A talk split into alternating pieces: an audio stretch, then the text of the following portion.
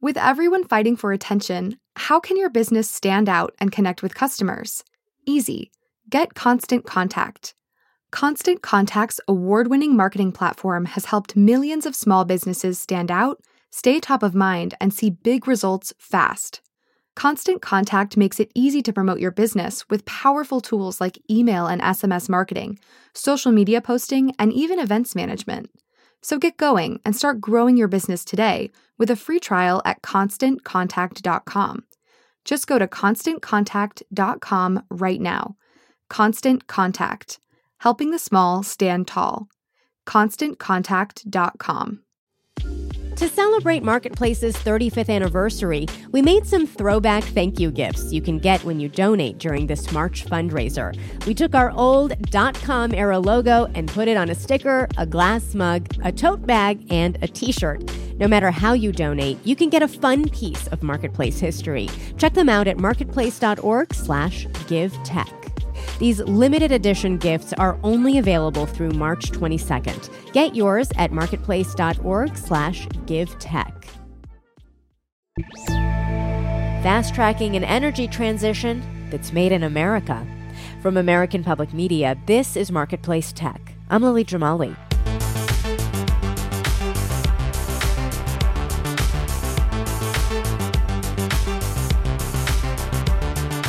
A big part of Jennifer Granholm's job as U.S. Secretary of Energy involves selling President Biden's clean energy agenda and convincing Americans that it's benefiting them.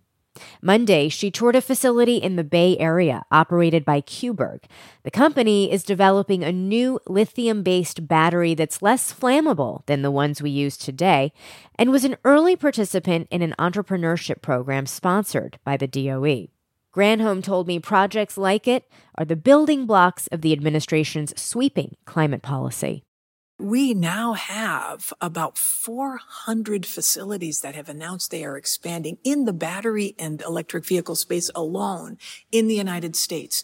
So instead of building anodes or cathodes or separator material in Nanjing, China, we're building them. I just came from Moses Lake, Washington, which is a rural area in the state of Washington that has two new battery factories there that they are hiring people for, making the components for batteries. It's so exciting to see this is happening all across the country. And so people are being hired in forward facing jobs and careers all across the country as a result of these acts. Um, you mentioned China. How much of this has to do with geopolitics? Oh, I think a lot of it has to do with making sure that we are strong as a nation. And you're not strong if you're relying upon other countries for your technology, for your energy future. And so one of the, I think, geniuses of this 21st century energy strategy, uh, industrial strategy is to really focus in the energy sector of bringing all of the supply chains home to the United States instead of ceding the territory. Now, China's been very strategic. They have developed um, a whole bunch of five-year plans to be able to corner the market on these technologies. And so we're, we are uh, approaching this from a, a, step behind. But because of the incentives associated with the Inflation Reduction Act, we have become the irresistible nation for a lot of that supply chain. And if we can't extract it or process it here, then we are partnering with allies to friendshore that technology so that we really have a coalition of countries whose values we trust and share uh, to be able to power our energy future in addition to making it here at home. Well, let's talk about electrification because part of that is shoring up the supply chain for critical minerals. How are we doing on that front? Well, so here's the deal. China has about 90% of the critical minerals, materials, stuff that it takes to build an electric vehicle battery. We started from, all right, what is the supply chain that we need, both critical minerals wise as well as components of the supply chain? We need lithium. We need uh, cobalt. We need silicon. We need graphite. And where can we get that? And where are the most common ones? And can we create substitute materials so that we're not reliant upon other countries for that? And then can we responsibly extract here? And can we responsibly process here? So the good news is that now as a result of the Inflation Reduction Act, the projection is that we will increase our graphite supply by 25 fold, our lithium supply by 13 fold by 2030. Mm-hmm. So it is working. Since you mentioned lithium, among some of the others there, um, the big concern about mining lithium is just how invasive it can be, as mining is uh, by its very nature. Is there anything you want to say to people who are concerned about the environmental impacts of that? Because right now we have, I think it's one active commercial lithium mine in the U.S. There are 72 proposed projects in nine different states right now? Yeah, this uh, several points on this. One is we're here talking in California. In California has a huge potential capacity for lithium in the Salton Sea. In fact, the projection uh, is that the capacity of lithium in the Salton Sea alone could power 300 million vehicles, which is more over 300 million, which is more than exists in the United States right now. And they do lithium from geothermal brines, which is a much more sustainable process. The second is that you can also get critical minerals from recycling of batteries. So the battery that's in the cell phone that you're holding in your hand can be recycled and we can pull out the lithium uh, from it through recycling. And we've invested in a lot of companies to do that. In fact, recycling of batteries, whether it's your laptop or your phone or your car, uh, can pr- provide 40% of the critical minerals that we need for electrification of the battery supply chain for electric vehicles. And then finally, I would say we also are partnering with other nations like Canada, like Australia, to be able to have critical minerals agreements, mm-hmm. uh, to, because a lot of them, like Canada, does a lot of sustainable extraction already. So here in California, we have geothermal is, is very much high on the agenda, but in a place like Nevada, there's a lot of concern, for example, about water use mm-hmm. and how much goes into lithium mining. Can you talk about that and just address environmental concerns on that front? Yeah, they're real. The environmental concerns are real. And that's why the next generation practices of mining have to be incorporated and insisted upon in this, in the revision of the mining laws. But even now, you can do that. You can have community benefits agreements that ensures that there is sustainable and responsible extraction without damaging the resources uh, or damaging. I mean, a lot of these mines are proposed uh, on tribal lands and you know near sacred sites. You you you know you don't have to run roughshod over the community. You can be partners and locate in sensitive and sensible ways. So a lot of what we're doing is really um, evaluating projects based upon whether they have a community benefits agreement that addresses a lot of the issues that you raise. We'll be right back.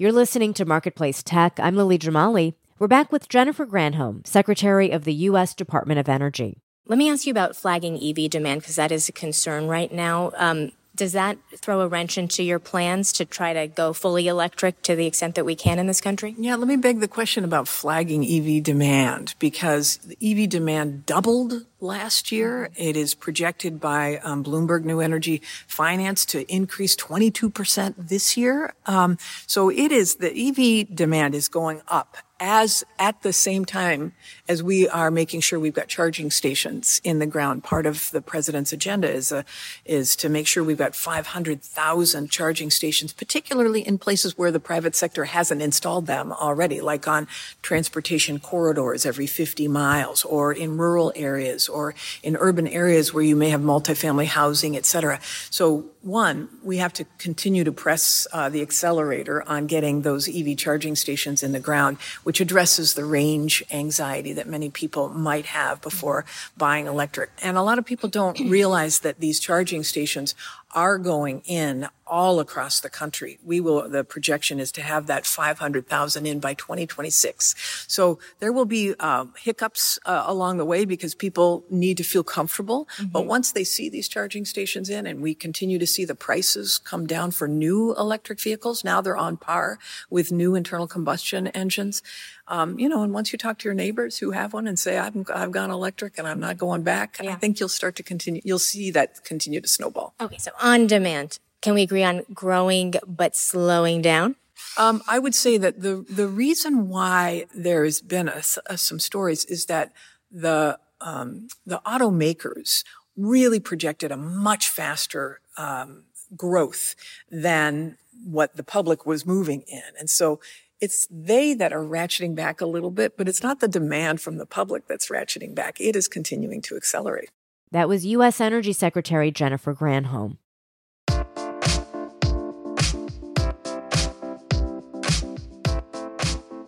Our colleagues at the Marketplace podcast, How We Survive, did a deep dive on lithium mining for their first season.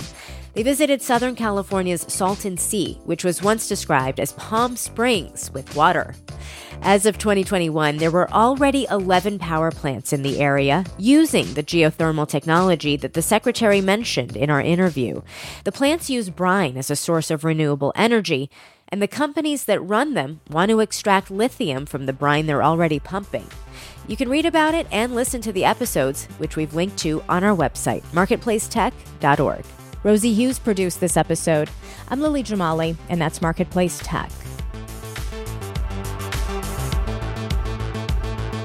This is APM. We all want to be our best selves, but it can be an expensive journey. From experimenting with alternative medicine, I was working with a natural, holistic nutritionist and never really thought about the cost.